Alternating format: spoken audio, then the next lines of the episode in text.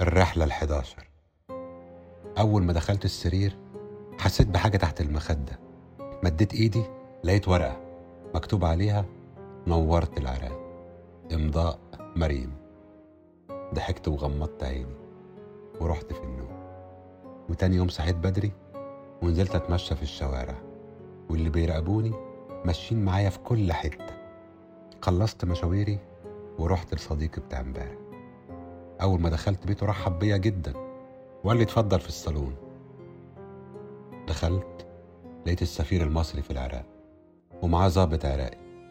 الظابط وجه لي الكلام على طول. قال لي مش عيب عليك تيجي تنفذ مهمة في بلدنا من غير ما تختارنا ولا حتى تختار بلدك؟ قطعه السفير وقال لي عاجبك كده؟ اتفضل. دي تذكرة طيران بكرة الصبح. الصبح ليك في المطار. وعلى مصر على طول. واعتذر للظابط وقال له هيوصلك اعتذار رسمي مننا. وبص لي وقال لي أظن مش هتكون مبسوط لو اترحلت من هنا. يا ريت بلاش أي تصرف ساذج يسيء لسمعة بلدنا ويعمل لنا مشاكل مع الأشقاء. ما نطقتش بكلمة. وانتهت الزيارة ورجعت للشوارع تاني. وفضلت أمشي أمشي وأفكر. وفجأة وقفت جنبي عربية فان. ونزلت ناس بمسدسات واترميت في العربية. وده اللي كان نفسي فيه. مفيش ثواني.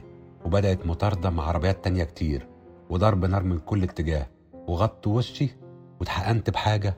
وغبت عن الوعي تماما. صحيت بعد ساعات مش عارف عددها. لقيت نفسي فوق صخرة. في وسط البحر. صخرة ارتفاعها أكتر من عشرين متر. ومساحتها حوالي 30 متر. كنتش عارف أنا في أنهي بلد ولا ده أنه بحر. بس دي كانت بداية كويسة.